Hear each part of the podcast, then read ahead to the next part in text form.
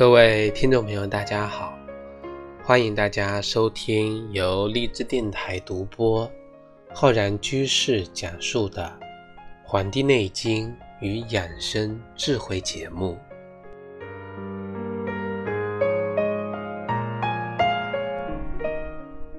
我们今天呢是中医梦想故事会的栏目，今天呢要跟大家传播一些防忽悠、一些中医科普方面的知识。我们国人呢自古以来啊，对长寿就是一个每个人追求的目标。随着生活水平的提高啊，越来越多的人他开始了这种精致的养生方法。然而呢，这个时代呢信息泛滥，很多养生文、鸡汤文随处可见，很多厂商、药商、很多商人为了宣传他们产品啊，总会误导我们很多消费者。传递给我们多错误的引导。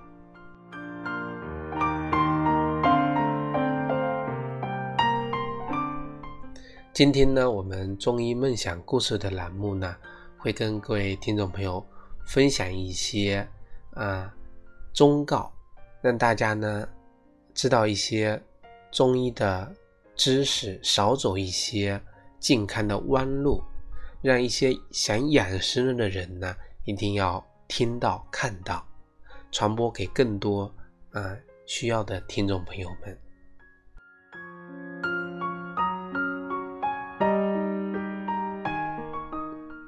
那么第一个忠告呢，就是养生啊，不要轻信盲从。一些养生的节目中呢，有的医生啊会宣称啊，预防颈椎病一定要睡低的枕头。那么结果大家呢都很听这位医生的话，无论是平卧、侧卧，都去呢买这个很低的枕头去睡，不分自己脊椎的实际情况去选择一个高度。结果呢，很多临床上啊一些严重的脊椎问题的患者呢，一问他们都说睡了低枕头，那怎么还会得这种疾病呢？这是一个情况，还有一个情况呢，就是有的时候呢，门诊会遇到这样的一个啊问题，患者呢进来就跟医生商量，说医生啊，我湿气重，肾阴虚，你看是不是应该要去去湿呢？那么一问之下呀，都是一天到晚从电视节目中看到，特别是很多老年人啊，啊，凡是看到健康问题呢，都特别的关注。然后呢，自己比对自己，得出结论，要求医生呢按他说的去做。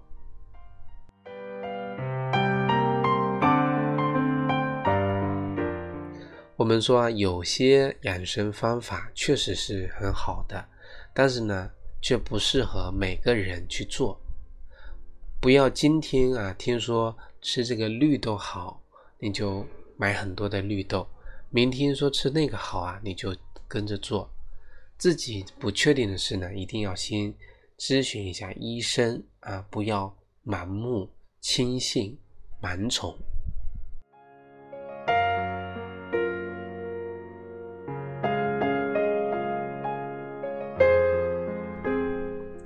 第二个忠告呢，就是养生啊，不要跟着自然对着干。我们常说。春捂秋冻，百病不生。在春天的和早晨，适当多穿衣服保温，是利于保护和促进阳气的生发。如果你在这个时候喝凉水，用冷水洗澡，这跟春天里的小苗啊刚刚出土，就突然来了一场寒潮霜冻，有什么区别呢？在自然界。如果一根、一棵、一株植物，它们违反了自然的规律，一定要冬天发芽生长，等待它的呢就是死亡。所以我们很多人讲养生啊，其实首先要顺应自然。比如说古人啊讲睡觉，古人讲究日出而作，日落而息。现在有些人呢喜欢熬夜，迟早呢会出问题。不仅是中医这样讲，其实西医研究也表明同样的道理。比如一七年诺贝尔生理学医学奖颁发一个给这个昼夜节律的分子机制的研究者，这个研究简单点说就是有关我们生物钟的研究。当我们的生活方式总是和我们身体内部的计时器做比对啊，做这个。对着干的时候，患上各种疾病的风险啊，就可能大大增加。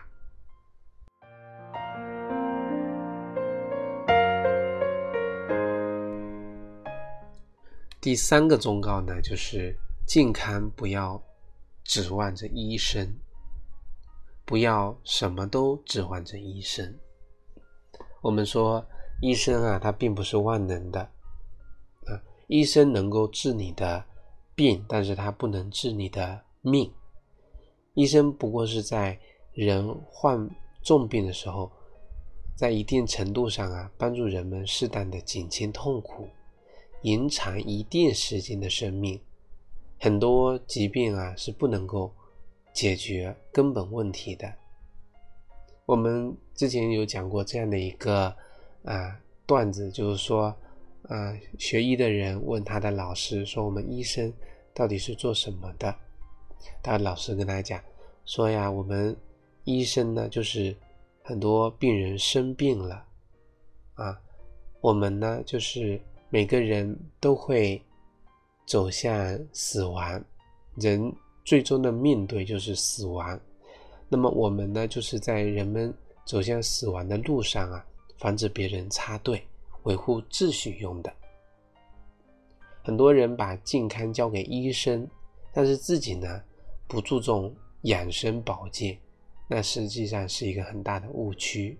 当人患病以后啊，医生在治疗疾病的过程中，大多情况下是通过促进人体自身调节的机能的康复、修复来达到治疗疾病的效果的。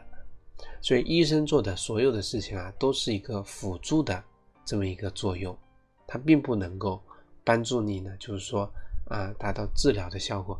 我们身体自身的机能慢慢的恢复康复过来，这才是这个本质的地方。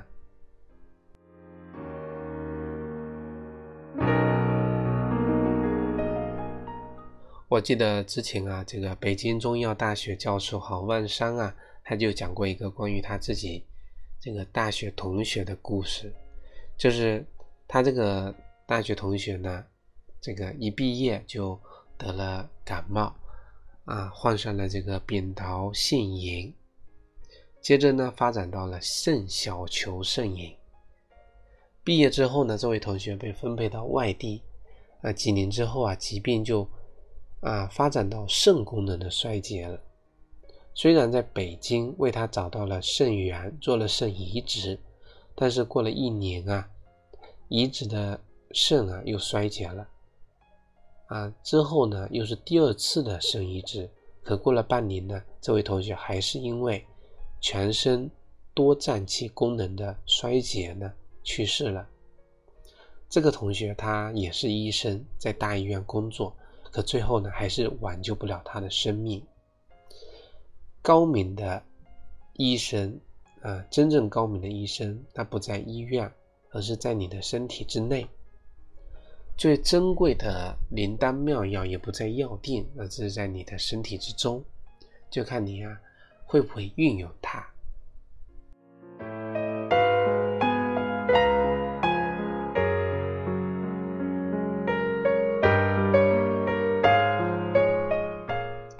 第四个。养生的忠告就是，不要总想着依赖补品。我们现在随着现代人生活水平的提高啊，越来越多的人依赖服用这个补品来养生、抗衰老。认为呢吃了补药就可以万事大吉了。但关于进补呢，很多人都啊搞错了两点。一点就是说，这个养生啊，它是一个系统工程。我们生活不规律，饮食不节，缺乏锻炼，再通过药补是难以引领益寿的。如果有疾病的时候呢，当然是要听从医生的建议啊，按医嘱来服药。但是如果身体健康，我们最好通过锻炼和合理的饮食来进行日常的保健，最好呢少吃药和补品。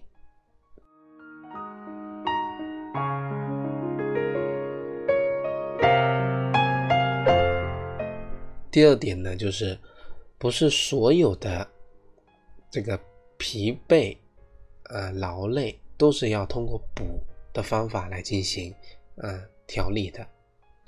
这个京城四大名医施金墨，他的孩子施小墨，他比喻说呀，给人进补就像是给花浇水施肥，不仅这个花不同，我们的。浇水施肥的方法不同，而且事实上啊，也并非每个人都需要进补的。那经常有人说自己总是啊疲惫无力，希望吃点补品，但是检查之后发现啊，他的舌头啊非常的厚，并非是虚啊，而是一个实症，湿气太大了啊，这个湿气重的人啊。这个补不进去的，这个施小莫说呢，就像一辆车，它跑不快，不是因为没有油啊，车不好，而是因为什么？是马路堵塞了。不论是好车坏车，它都会堵在那里。不论是好药坏药，都是吃了之后补不进去的，跑不起来的，就是这个道理。身体的阳气呢，也是如此的。人体的经络被湿气给呃堵塞了，被寒湿给堵塞了。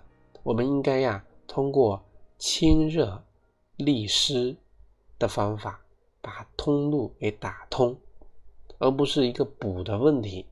认为啊，机体无力就是虚，需要补，这个观念啊，就是错误的。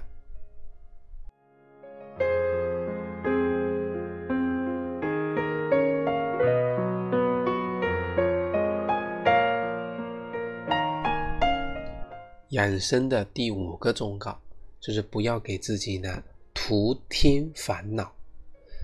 国药泰斗金世元他说：“人呢身体好与坏，重点在心情，顺其自然，知足常乐，不给自己添烦恼。”嗯，所以我们要学会宽容他人，不给自己添烦恼。现在的生活节奏快了，每个人背负的压力也不小。我们啊，建议大家不生气，不折腾，不钻牛角尖，凡事呢都想开点，啊，做个啊知足常乐的人。因为精神的愉快，身心的健康，确实能给我们一个好的身体。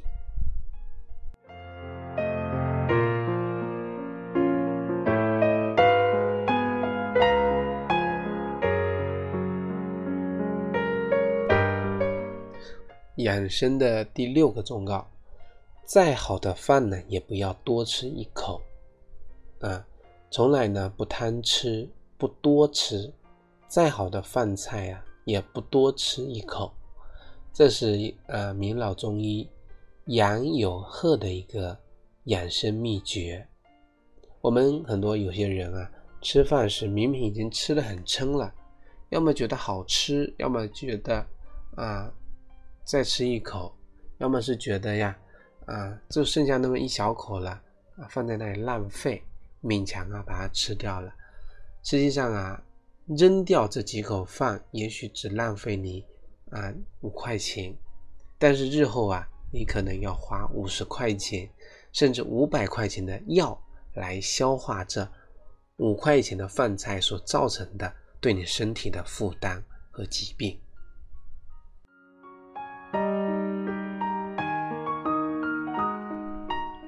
我们现在一些常见病啊，很多都是因为吃太多啊，肥胖导致的啊。比如说癌症的罪魁祸首之一就是肥胖，像冠心病、高血压、糖尿病更不用说了，很多肥胖富态的人啊占多数啊，患这些疾病的人呢，大多呢具有肥胖的这种特征。我们中医传统的谚语讲啊，吃饭七分饱，健康活到老；若要身体安，三分饥和寒。啊，保持着吃饭只吃七分饱，身体呢要有三分饥饿和寒冷。还有现在很多人提倡的这种轻断食。不是真正的绝食，而是这种保持一种呃饮食的一种呃一个空档期，都是一个理由，都是一样的道理，就是告诉我们要少吃点。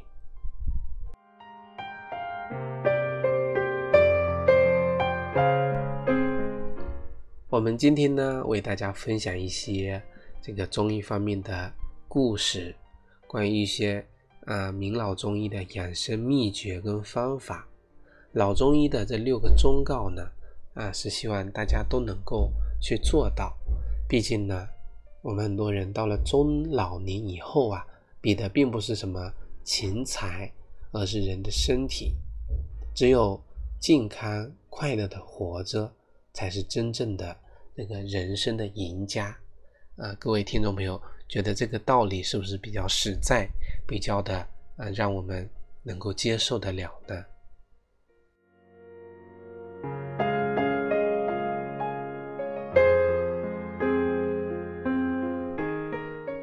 好了，我们本期的《黄帝内经与养生智慧》的节目呢，就跟各位听众朋友分享到这里，非常感谢大家的收听。如果大家呢想学习更多，中医知识可以关注我们《黄帝内经与养生智慧》的微信公众号，直接在微信啊公众号下方搜索《黄帝内经与养生智慧》，就能够关注我们的公众号了。如果大家想学习更多中医基础理论知识，可以在网易云课堂搜索我主讲的。中医基础理论和中医诊断学的课程。如果大家想学习更加系统的中医《黄帝内经》的知识的话呢，可以在清聊平台搜索《黄帝内经日思夜读》公开课，也可以在我们《黄帝内经与养生智慧》的微信公众号下方菜单栏。搜索或者输入《黄帝内经日思夜读》，就能够获得学习的内容了。啊，通过系统的理论的来讲解《黄帝内经》的每章每节，让大家能够更加全面的、系统的学习我们《黄帝内经》的知识和我们的中医传统文化。好了，我们本期的节目呢，就跟各位听众朋友分享到这里。非常感谢大家收听，咱们下期再会。